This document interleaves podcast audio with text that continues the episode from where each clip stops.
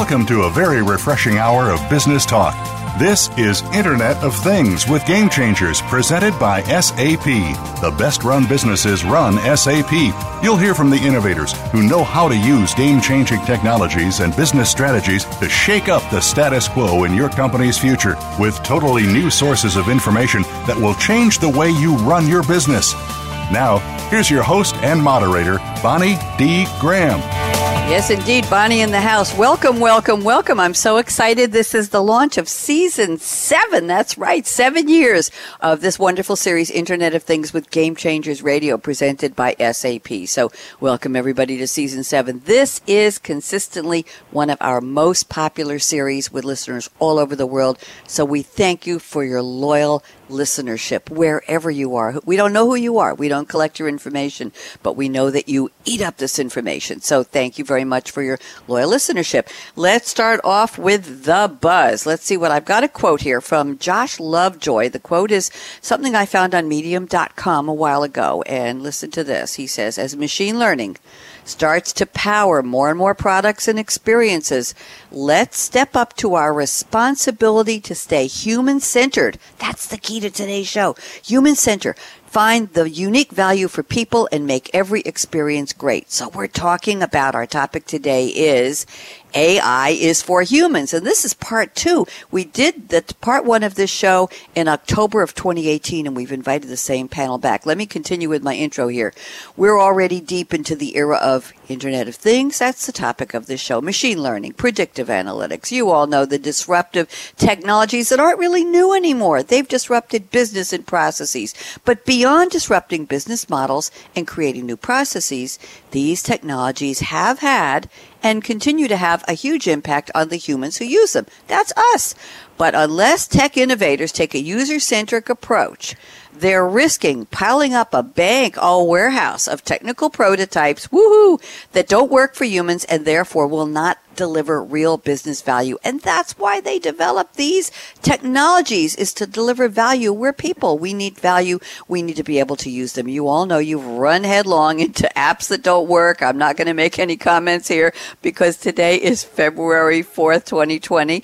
And you need, you need them to take you into account, the designers, the testers. So we have three experts on the show today. We're bringing them back, as I said, from October 2018, part one. I'm just going to read their names and then I'm going to ask them to introduce themselves. So in a moment, we're going to hear from Naeem Zafar, who has been teaching at the University of California, Berkeley since 2005. He'll tell us what he's doing now. We're also going to hear from Mashoud Alam, who's a senior director of product management at SAP Ariba. And we're also welcoming back Adam Mardini, a global innovation executive at SAP. Gentlemen, you're around the world. Welcome to our show today. Why don't we start out with Na- Naeem? Please introduce yourself briefly, Bring us up to date on what you've been up to in your work since we spoke to you last. Sure. Thanks, Bonnie. Uh, well, I'm uh, a Silicon Valley native in the sense that I've been here 40 years. I was born in Pakistan, studied electrical engineering, been starting companies, doing my company number seven right now. Mm. It's hmm. called Telesense, and we are using artificial intelligence and IoT to disrupt the agriculture post-harvest grain industry. Fascinating. And do you make user centric, human centric a priority when you're testing what your company does, Telesense, Naeem? Absolutely, because we are going after a market which few people dare to touch. You've heard of blue, white collar workers, then there are blue collar workers. We're going after no collar workers. So, no collar workers, everything has to be designed around those humans who are not technology savvy yet can benefit from this technology. So we are totally all over this.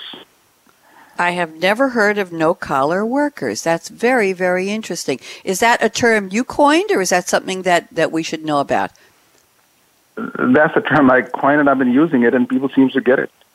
I, that's very interesting. I just looked it up, and, and Wikipedia actually has an article called "The Designation of Workers by Collar Color." Wow. And here's another one uh, The rise of the no collar job What schools need to know for managing virtual workers and robots that make up the no collar workforce. That's fa- nice. absolutely fascinating. Thank you very Good much. There's, There's even an article from 1983 that says many workers in the U.S. now belong to the no collar class. They do jobs that are difficult to classify. I love this. Thank you, Naeem, for bringing this to our attention. Uh, we, I think we need to do a show on AI and the no collar worker, but maybe, maybe we're yep. doing that right now. And thank you for that spark of creativity. Thank you. And let's move around the table to Mashoud Alam. Mashoud, welcome back. Hope you've been well. Why don't you tell us what you've been up to? Well, thank you very much, Bonnie, for inviting me back. Uh, if you remember, last time we spoke, I was uh, driving digital transformation efforts at uh, some of our top customers. Uh, since then, there's been uh, two uh, updates in my career. Uh, one is I published a book um, around how to use design thinking to transform ideas into businesses. Design thinking, as you know, is a human-centered approach to gain empathy with the users uh, so that when we design solutions using technology, we keep the user front and center. And the second update is that I joined SAP Ariba about 5 mm-hmm. plus months back to help Ariba's transformation. Ariba, as uh, some of the listeners may know, is world's largest commerce platform where more than uh, $3 trillion worth of commerce happens annually. And I am responsible for their application strategy and driving intelligence into the application using um, machine learning, AI, NLP, and uh, all the other great technologies that we have. That is exciting. Thank you so much for joining us. I, I will uh, confess that when I was speaking with the people behind the show, the, the sponsor team who put this topic together, they were thinking, what are we going to do to launch season seven? And uh, seven seems to be a lucky number for all of us on the show. I have a feeling because it is for me. And I said to them, why don't you bring back a topic that was one of our most popular from last year? Well, they went all the way back to October 2018 and said, this is a great topic let's bring these panel back. And here you all are. And, and I'm, I'm very grateful. So nice to know where your career has taken you, Mashoud. And we're very honored to have you back today. And thank you for the, the discussion about Ariba. We appreciate that. Adam Mardini, I think you're in Japan. I know you're in Japan. I know we've called you. We're delighted to have you on. I have no idea what time of the day or night it is. But Adam, why don't you update us on what you've been up to since we last spoke to you, well, about a year and a quarter ago?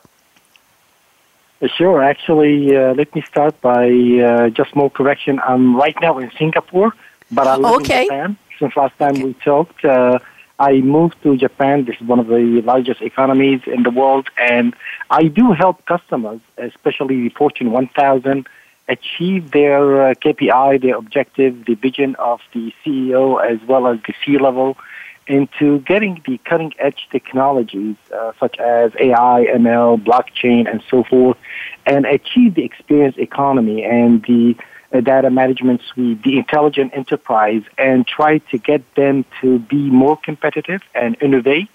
And before I go on, I just want to say hi to my colleagues in Japan. I would like to say, uh, Konbanwa Nihon no Tomodachi. You want to translate, please, Adam? What was that? That was uh, good evening, uh, my Japanese friends. I love that. Thank you. I want you to. Can, can you teach me how to say hello in Japanese? Just hello.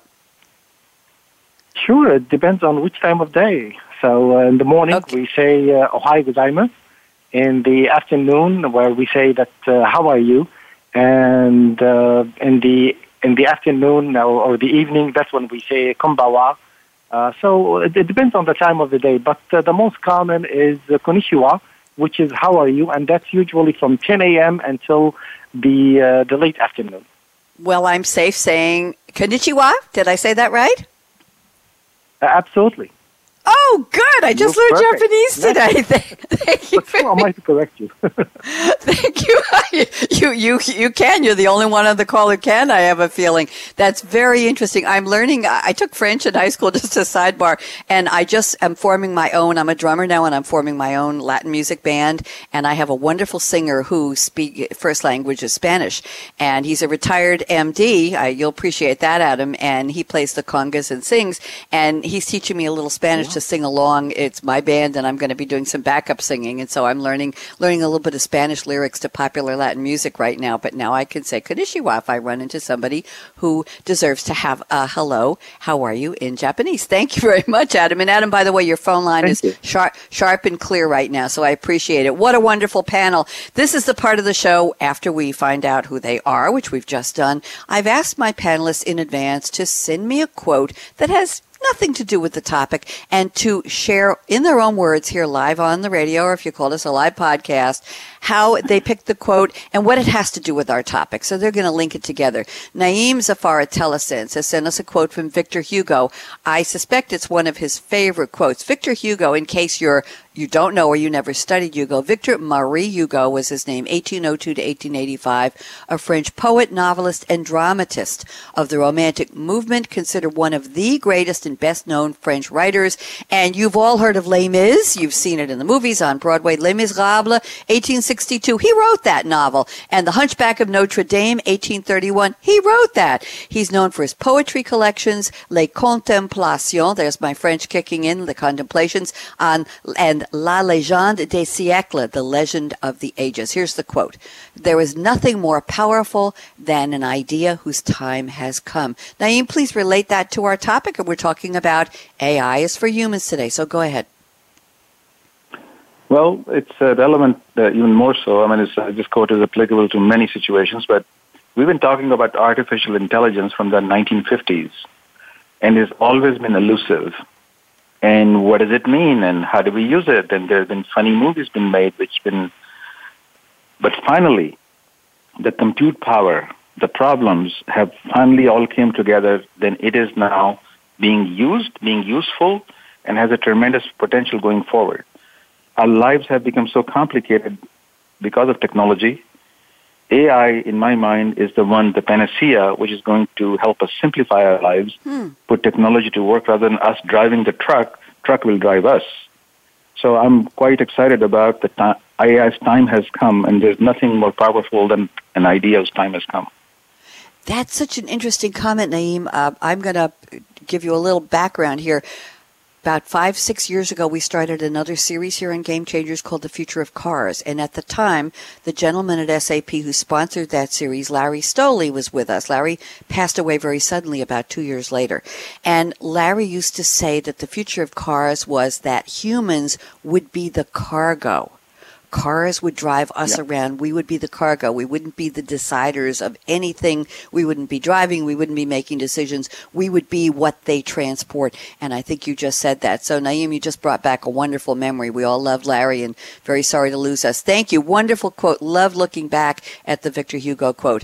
Mashud, I'm going around the table to you, and you've picked a quote from Albert Einstein. I don't think anybody is alive who doesn't know Albert Einstein. Well, you might not know 1875 to 1955. German born theoretical physicist, theory of relativity, one of the two modern pillar, pillars of modern physics alongside quantum mechanics. But everybody knows him for his crazy wild white hair and all of those pictures and his famous formula, E equals mc squared, which has been called the world's most famous equation. You might also not know that in 1921 he won the Nobel Prize in physics. So there, here's the quote.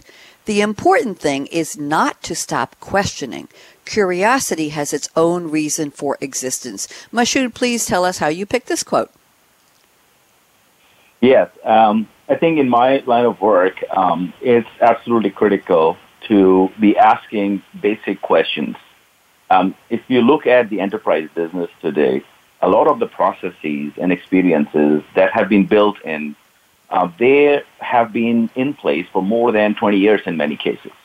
Now imagine if I were to ask you, hey Bonnie, um, do you want to buy a new car? And if you're in the market for a new car, would you want to buy the latest model or the model which has been around for 20 years? Well, if you're not a vintage class um, car uh, fanatic, then you would essentially buy a latest model car. Right. Now, our processes have been established for 20 years. Why are we continuing to use that in enterprises? So the basic um, aspect and importance of curiosity is you should ask the questions, what are the assumptions that we are operating under? Have a beginner's mindset and ask those naive questions in terms of why are we doing what we are doing right now. and then kind of use the latest technologies, which includes machine learning and AI and NLP, to kind of automate that um, fully. So I think the importance of curiosity is more and more relevant now. Um, it really focuses on the questions. It will not be about purely technologies. It will be how technologies are used to solve problems. And the only way you can find problems is when you ask questions for the right users and right stakeholders and then use technology to solve those problems. So that's why it has become more and more important in today's day and age. And then maybe one final comment in this um, era is as we move into this AI driven economy, um, for humans to remain relevant, I think we have to find our inner creative um, geniuses. Uh, and that essentially means asking questions again and again, even challenging assumptions that are in place. So I think that the importance of curiosity could never be understated. Thank you very much. Very interesting. I love your perspective, Mashood. Thank you so much. Let's move around the table to Adam Mardini, who has picked a Chinese proverb. I think you picked one when you were on in 2018 as well. And let me just give a little background here. Everybody assumes they know what these are, but let's clarify. Chinese proverbs, also called Chinese idioms, are sayings that originate from famous Chinese philosophers and writers. Confucius, of course, is the best known, to whom many of these proverbs are attributed. Hundreds of proverbs gives the reader an inspirational and motivational thought for the day, and they address all aspects of traditional Chinese society, but Proverbs are typically still applicable to modern life. They talk about education, work, relationships, personal goals, and more. Here's one that I, I know Adam has been around for ages and ages, and you can explain it for us. Do well and have well. Adam, how'd you find this one? Very interesting. Actually, this is really common in Japan. In Japan, where the society is built around quality. And quality is, is not just uh, a phenomenon that, that uh, the Japanese culture they live in. It's actually more like a religious thing that, that people follow to the teeth. And they firmly believe in this that you have to do everything well to the best of your ability and try to follow up on it and try to make it usable, friendly.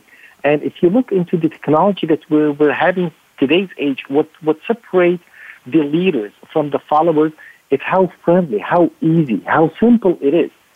And, and we have to look into how we can look into what the Chinese have, have, have found out maybe hundreds of years ago that making things well, then after that it will improve our lives. maybe it's this is the yin and yang, or maybe this is the karma.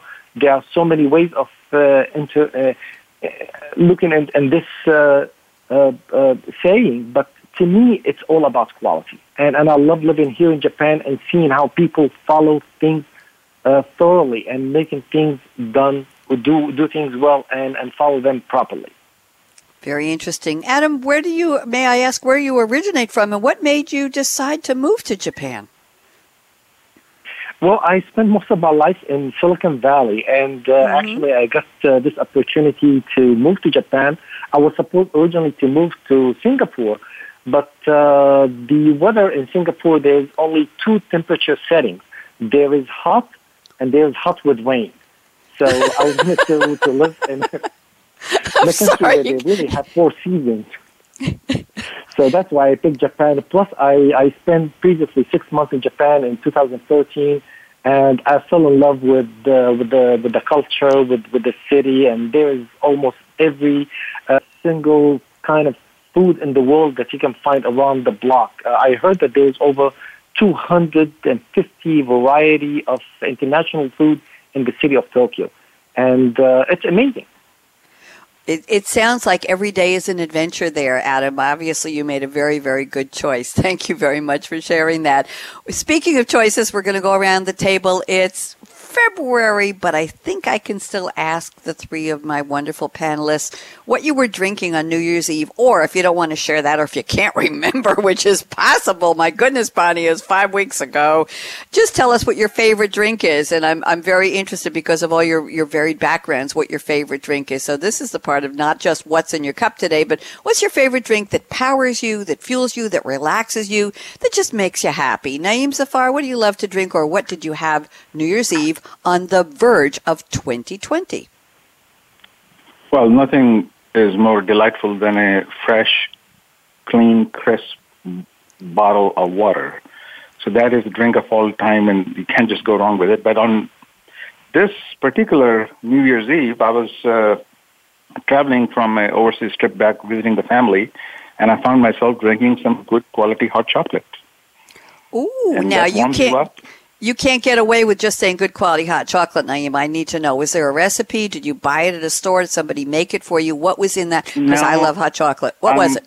This is a topic of uh, uh, some controversy, but I'm mm-hmm. in Paris. There are two places when the best hot chocolate could be gotten: Cafe Deux Magots or Angelina's, and there's always a debate which one is better. So I had to try both. Oh my! And what did you decide? Domago. Okay, I'm tweeting. I'm tweeting the best hot chocolate in the world. We asked Naeem. Okay, I'm putting that in. Thank you very much. well, the show is Internet of Things with Game Changers, but we're talking about AI is for humans. Do you think you would ever use an AI algorithm, or could people use one to decide where they would find the best hot chocolate in the world? Absolutely. It's coming. Okay. It may already be here. Okay, thank you very much. Very interesting. And, and, what did you like about that hot chocolate? Was it foamy? Was did it have whipped cream in it? Was it made with extra high content, uh, fat content, regular full milk? Uh, was it a special kind of Ghirardelli chocolate or Hershey's chocolate? Do you know what the chocolate was in it? What was so special? So it is a high quality Belgian chocolate, which ah. absolutely melts in your mouth with cream at just the right temperature. The most important thing is right temperature and right viscosity. This is the topic of great interest, by the way. I can get into I, the hot chocolate composition. I'm fascinated. I'm absolutely fascinated. We might do that topic on my, my other show, Technology Revolution, the future of now. We might have to have a panel talking about the best hot chocolate in the world. That would be fun. The high tech way to find the best hot chocolate in the world. Thank you, Naeem. You made my day. Well, you all made my day. Mashood, let's go around the table to you. Favorite drink or what were you in search of on New Year's Eve? What was in your cup, your mug, your stein, your thermos, your glass, your flute? Talk to me. Yeah, so on the New Year's Eve, I, I don't think that I had very memorable drink, uh, but I think right after that we went to Thailand and we were sitting on Patong Beach with my family, and that was the best drink because that was the freshly served coconut water inside the fresh coconut, uh, chilled, and then the weather was just perfect, and we were sitting on chairs on the beach under umbrella and uh, just enjoying the view. So that was awesome. And the best part was that it was with the family, so everybody was having a good time. That sounds wonderful. That's delicious in itself, isn't it? Everybody having a good time over Absolutely. the holidays. Thank you very much. You I'm can't go for wrong with uh, natural natural drinks. Absolutely. Thank you very much. And Adam, can't wait to hear what you had. Where were you on New Year's Eve? And do you have a special exotic Japanese drink for us? Anything you want to share? Absolutely. I, I was lucky to spend the the holidays with uh, my family in uh, Silicon Valley, in Santa Clara to be exact. And uh, I brought some uh, famous Japanese uh, matcha tea with me. And the matcha is a green tea, but it's just it has its own process of doing, and it, it requires, I guess, a special flavor. This is not your regular tea. This is not like oolong tea or the uh, Chinese tea or Indian tea. Each one has its own uh, flavor. But uh, in Japan, if you're in Japan, you absolutely positively you have to try the matcha, and and you will fall in love with it. Uh, the Japanese they have uh, added different ways of doing this, so they do serve it hot and cold. They do add uh, whipping cream to the top of it, and mm. it's wonderful. Uh, the only thing is, this is not a light drink.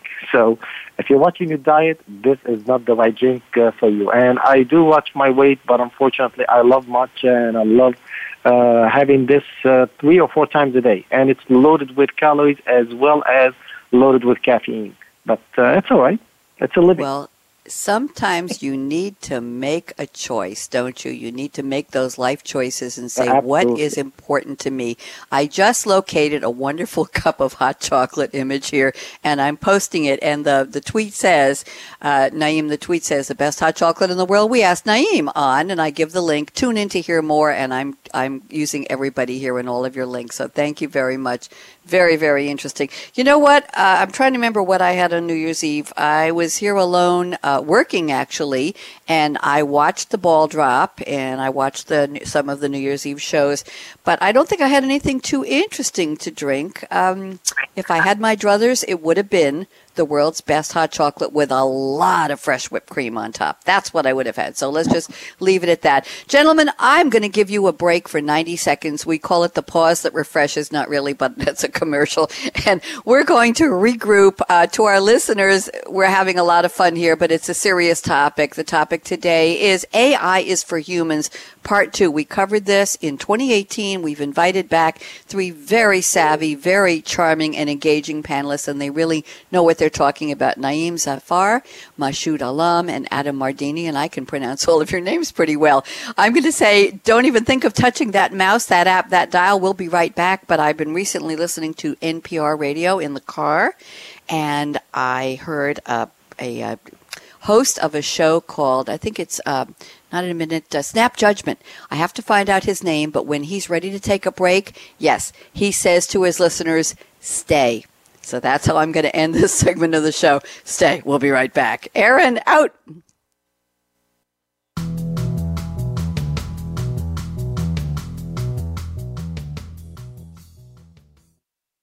Become our friend on Facebook. Post your thoughts about our shows and network on our timeline. Visit facebook.com forward slash voice America. The pace of innovation is moving faster than ever, and the future of business will be defined by how quickly business leaders adapt to accelerated ongoing change. Insights from totally new sources of data, sensors that capture and share what is happening in your business environment, and the tools to understand it and act on it. These are shaping the definition of future success. Join our experts as they analyze and discuss how business leaders can shape the future of change. Internet of Things with Game Changers is presented by SAP. Visit www.sap.com.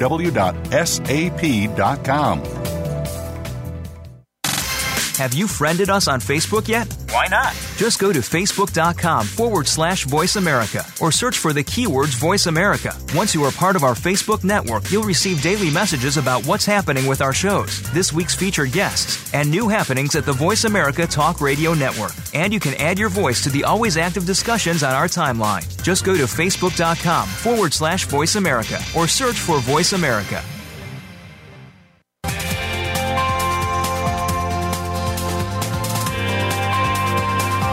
You're listening to Internet of Things with Game Changers, presented by SAP.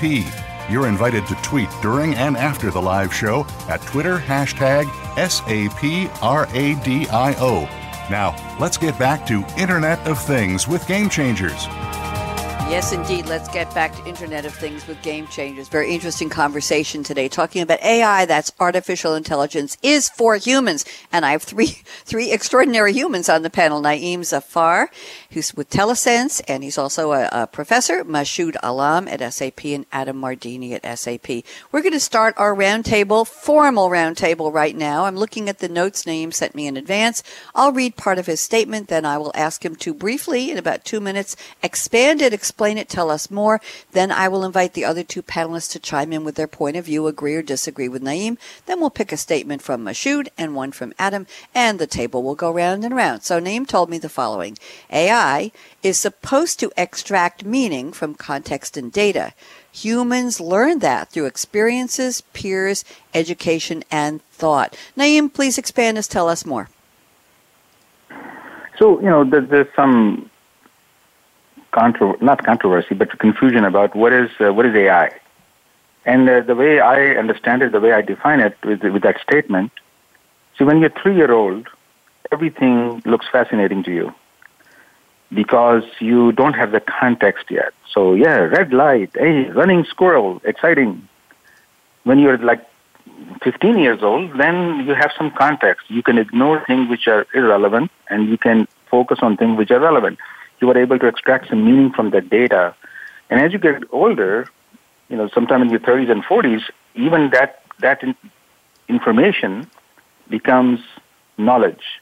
Now you can connect the dots and able to repeat something. And some of us, when we get into our 50s, may even have wisdom which could be extracted from that thought process, which connecting the dots, which comes from something profound.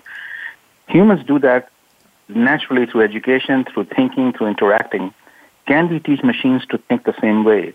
Mm-hmm. There's lots of data, credit card transaction, you're traveling here and there, all the data about that. What's the meaning? In what context? What could we extract?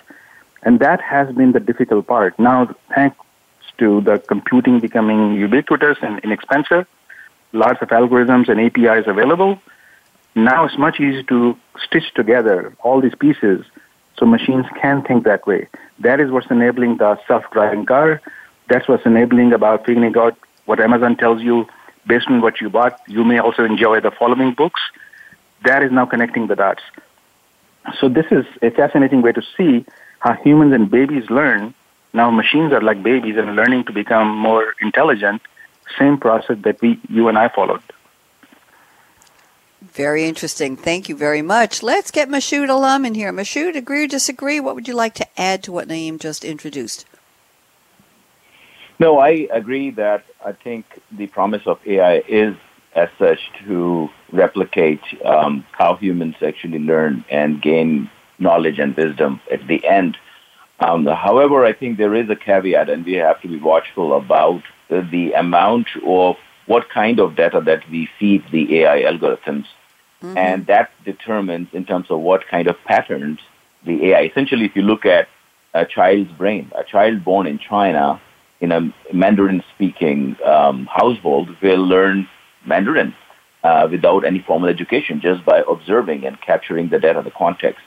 Um, and a child born in Silicon Valley to English speaking family will le- learn Chinese. So that's essentially what kind of data are we feeding to the AI algorithm matters a lot in terms of what kind of patterns and knowledge they can derive. So if it is skewed towards a particular dimension, and we can talk about that uh, subsequently, then it might just be thinking in that direction. Um, and, and more and more, uh, there is a risk that uh, these algorithms will isolate our choices uh, based on our past experiences mm-hmm. only.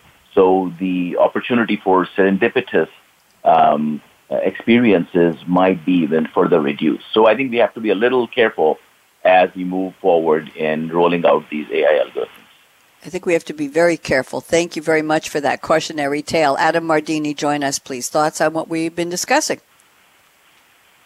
I absolutely agree with uh, Naeem that uh, this is this is uh, it, it's phenomenal that, that how much learning a machine can can do and how much benefit it can provide. And actually, this is one of the topics that I shared with you how Google, the AlphaZero system that they have built with zero knowledge, they, this system that they have built, it just knows how a chess uh, pieces can move. And in about nine hours, it went over 44 million games. And after that, it beat, not just beat, actually, it crushed the system best a number one software in, in, in chess called uh, Stockfish, and it was an amazing game. So if, if, if, any of the listeners is a chess player, he knows what I'm talking about. And the Google system, it achieved this phenomenal success just by AI. It learned the behavior, it learned the pattern, it learned the probability of doing the following move after the first move that you have taken and it's taken all those patterns into calculation.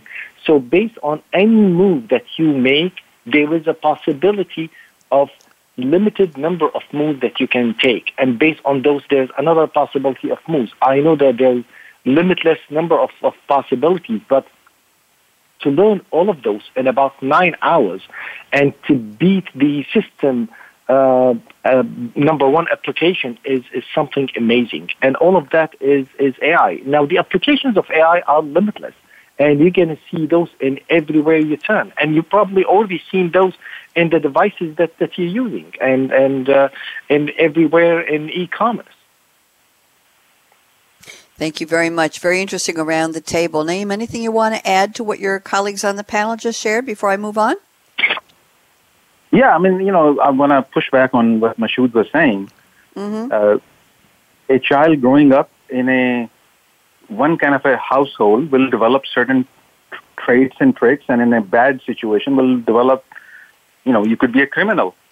So machines are no different. So this point that data matters, yeah, data matters for humans too. You put the same kid in one kind of a household, and he may become a totally different person than if he was in a different kind of household.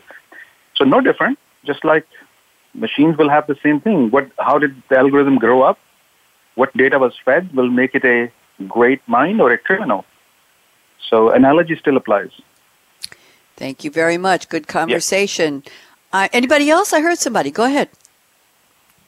No, yes? I think I, I agree. I think with, with Naeem.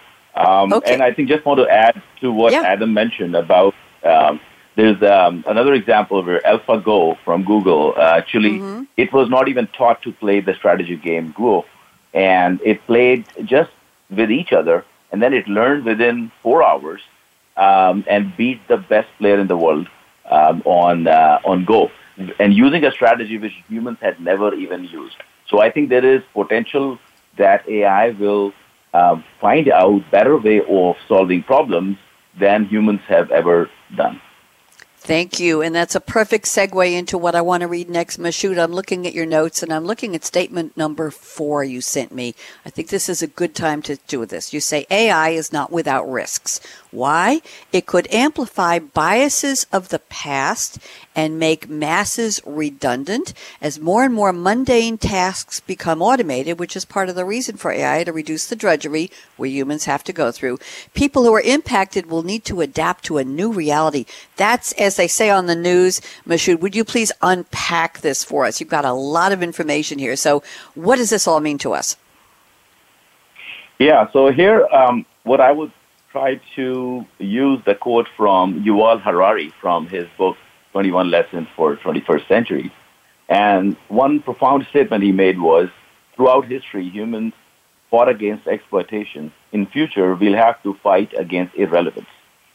And what this quote is about is the increasing fast pace of technological disruption, which is caused primarily by AI, is replacing, taking over more and more tasks from humans, and which is good in a way that um, throughout history, and we are always looking at finding better ways um, and automating some of the tasks that are redundant, like driving a car, um, even picking the, the fields um, for agriculture, or many kind of mundane tasks we would rather not do. But it's taking over those tasks uh, in more faster way so that we may not, we may see um, a huge social impact across the world as more and more tasks actually are automated through AI.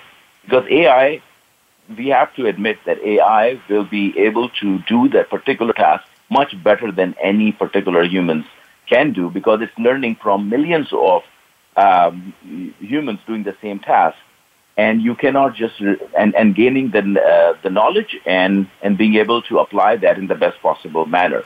So we will never be able to outcompete what AI is able to do in those aspects. So uh, for individual level, we all have to look out for um, our what whatever jobs we are doing, whatever repetitive work there is, it's at some point going to be replaced by AI. So how can we update ourselves and continuously learn, relearn, and unlearn um, to stay relevant uh, going forward in the future. So that's the kind of uh, quote that I wanted to share as well. Thank you. Very important. Adam Mardini, you're sitting next to Mashoud around the table, even though you can't quite see that. Can you please, please open up and tell us what you think about what he just said? Very interesting. Absolutely. I mean, uh, I, I fully agree with him, and I would like to add also my two cents here that uh, the human touch is something that we cannot ignore. So, for example, there are many aspects in the medical field that can be replicated by a machine, from from simple uh, nursing task of uh, getting the temperature, getting blood pressure, and so forth. This all can be automated, and the outcome can can also have AI into it to to manage the the behavior of, of the requirements uh, adoption by the physician. But the human touch angle, this is something that we have to have. And, and this is something that we cannot neglect. Uh, are you going to go to a complete medical uh, facilities that run by machines? And would you trust having a surgery done by a machine, even though that this is better than the best surgeon in the world? Definitely, I will never go that direction. Although I'm married to a doctor, and my son is a doctor as well. Mm-hmm. So mm, this is something that uh, the human touch still need to exist. Uh, another example is I know that, that we're having uh, driverless cars, but what about driverless planes? Would you fly in one? So I no. believe that there are some no. to, to where absolutely there are some limits where, where I believe that this is we have to hit the brakes on this, and we can say that uh, yes, this is great, and and I uh, I would like to congratulate the team from Berkeley. I just uh, heard just a few days ago they uh, got their patent approved by the FDA for uh, for a heart monitor, monitoring device that can be attached to a standard stethoscope, and it can detect any arrhythmia problems. And that's amazing. It, it has uh, AI built into it. Uh, but well, this is something that cannot replace a physician, right?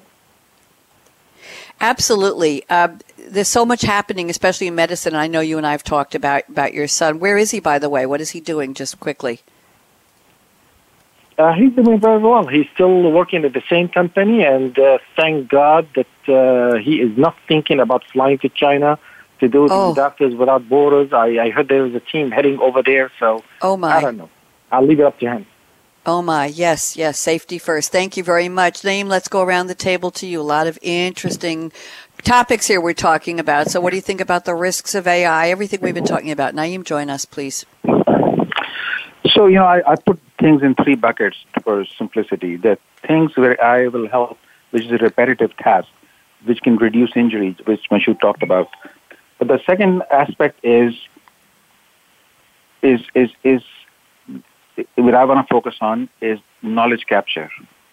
So look today, there. I was surprised to hear this number, but mm-hmm. how many articles, medically peer-reviewed articles, are published every day? And I couldn't believe the number. I had to check it twice. Twenty thousand. There's no way any human, any doctor is reading all those articles. So if, but computers are, and IBM Watson yes. being one example, read all 4 million articles. So when we have that ability that we can look at some symptoms and we can propose what test should be done, what could be the uh, what could be the possible cause, and you can take that to remote possible places in the world, that is big deal. Today, if you're a top-notch doctor, you're living in one of the metropolitan area, enjoying a good life. What about people living in remote Xinjiang province of China or some other remote part of Pakistan or India? They're not going to get the best doctors. With AI, they can because a regular doctor assisted with a, a, medical agent based on artificial intelligence is exactly the panacea. So I see a great human-centric approach where AI will be used for these kind of a task. AI is not replacing humans. So humans still have empathy. Computers don't. So there'll be certain jobs, we'll talk about that hopefully in a few minutes, that some jobs when empathy is involved will be on the rise. Some job which is on mechanical, repetitive, like accounting, will be given to AI. So we can see the labor force changing in the next 20 years in a big way. And uh, but it's about knowledge capture and reuse of knowledge where AI is at, at its best. Thank you very much. I have a little factoid for you. Uh, I just looked up. It says. Uh, rapidly increased in volume representing the most explosive field of journal publications worldwide. Here we go. New medical articles. Are you ready for this? are appearing at a rate of at least one every 26 seconds. And if a physician yes. were to read every medical journal published, they would need to read 5,000 articles a day. Oh my, wow. oh my, oh my. This is what you were talking about, right, Naeem? Exactly, exactly. That's what artificial intelligence is at best. This is what we're talking about. Yep. People don't appreciate how critical it is for survival.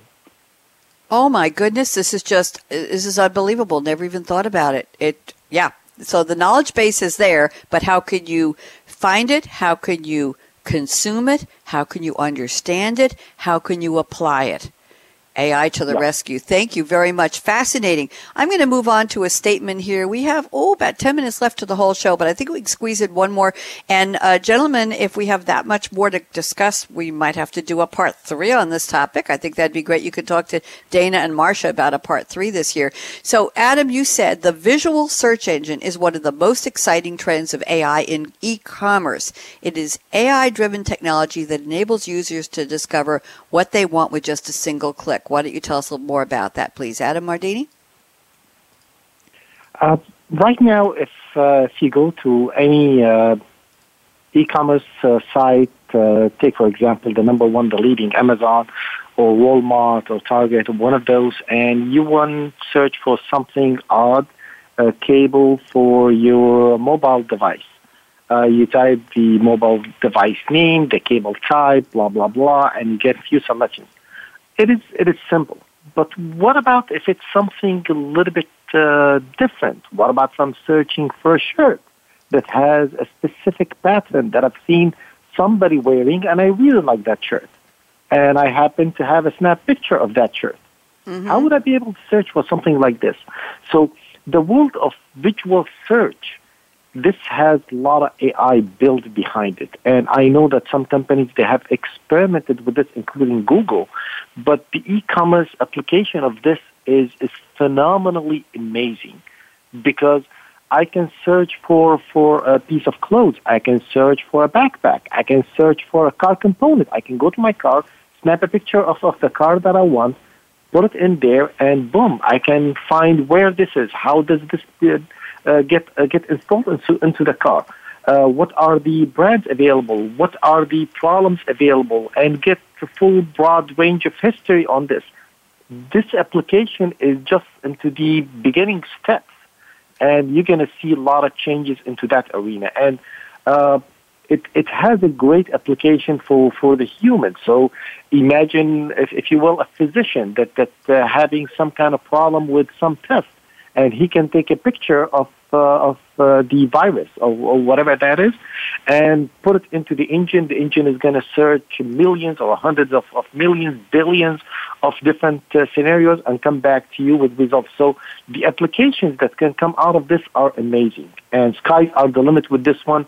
And I know the entire community of the AI they're looking at this with uh, big anticipation absolutely fascinating. Uh, let's go around the table. Naeem, just very briefly, I'm ready for crystal ball predictions on this topic, but Naeem, why don't you give us a 60 second comment back to what Adam just shared, then Masood, and then we'll quickly go around for predictions. Go ahead, Naeem. Yeah, the, so visual search is ex- extremely interesting, but which shirt I want to buy is a cute problem, but the real problem is uh, when many uh, in China, for example, the police officers are wearing a set of uh, eyeglasses, and they have small cameras attached to them. They're looking for anybody who looks who's on the list of to be suspicious and to be flagged or caught. So it raises a whole bunch of privacy issues too, because this is a great technology, but you can use it. I mean, I love to have on my LinkedIn connected to my visual search. When I look at somebody, it automatically tells me what is the name of this person, where does he work, while I'm shaking hands with that person. It has many, many interesting applications. So love the idea of visual search, but it raises a bunch of issues. It absolutely does. Masood Alam, quickly, 60 seconds. What's your comment back to Adam and or Naeem? Go ahead. Yeah, I agree with both um, Adam as well as the warnings by Naeem. Um, and just I'd like to add that there's a lot of applications on the enterprise side or visual search. For example, there is currently a, um, a very drudgery of task that you get the invoices in PDF forms and then there there is a person sitting over there looking at the invoice and matching to the incoming payments and updating the system. That's where um, we are seeing um, applications which are automatically scanning those um, invoices through visual search and OCR, um, optical character recognition, and then identifying who is the supplier, who is the, what was the item, what was the amount, and automatically updating the system. Um, so there are plenty of um, enterprise applications uh, which will bring a, a, phenomenal level of efficiency as well using um, image-based search. Thank you very much, gentlemen. We have four minutes left till I have to close. That's just enough time for a 60 second prediction. I think we've been giving predictions all along, but Naeem, do you have one really 60 second wow prediction on this topic? AI is for humans, what we might see between now and 2025? Go ahead. So the third generation of how to access the internet is voice. Cortana, Alexa, and, and, and Siri. But it's really about to get very, very interesting thanks to AI. I should be able to say, Siri, make appointment for the friends I have not seen for two months in a restaurant costing less than $40. That's a complicated command. Siri has to find out who are my friends based on the interaction, which when was the last time I saw them, when are the schedules open, which restaurant can take reservation for six or eight, and what is the price of things will be. We are getting very, very close to this complex thing. This will be exciting in the enterprise. This will be exciting in our lives. That's simplifying our lives. Can't wait for that. Thank you very much. Great to look forward to. Adam, 60 seconds. What you got? Uh, I, I, have to go to, to the topic that I mentioned to you previously, which is the 5G.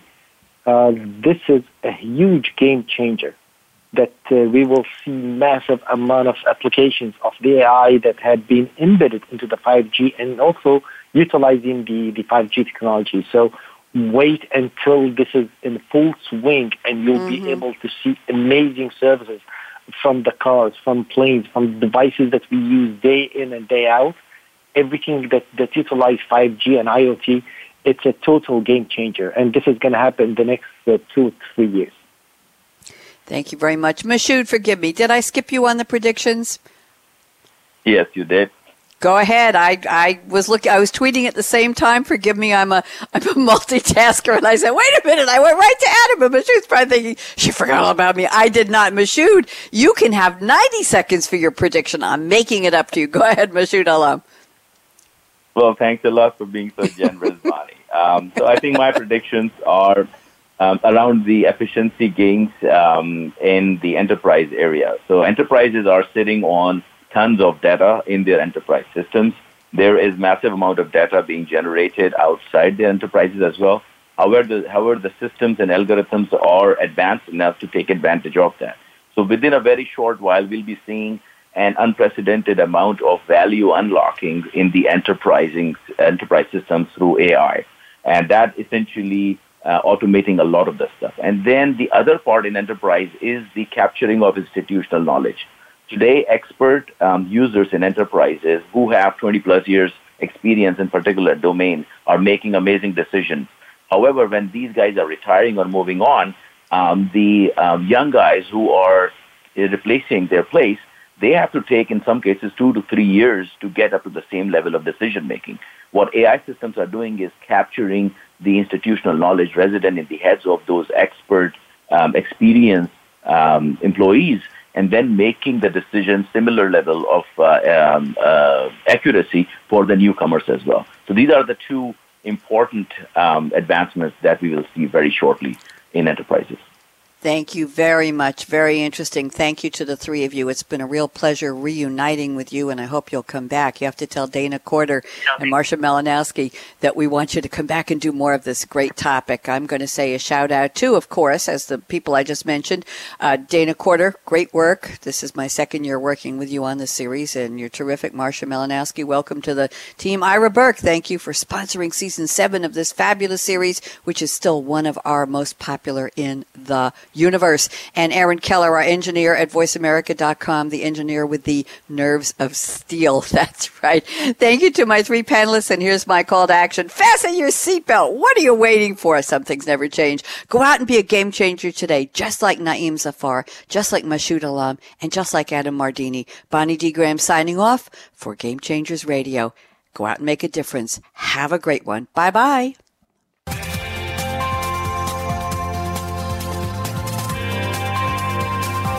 Thanks again for tuning in to Internet of Things with Game Changers, presented by SAP, the best run SAP. To keep the conversation going, tweet your questions and comments to Twitter, hashtag SAPRADIO.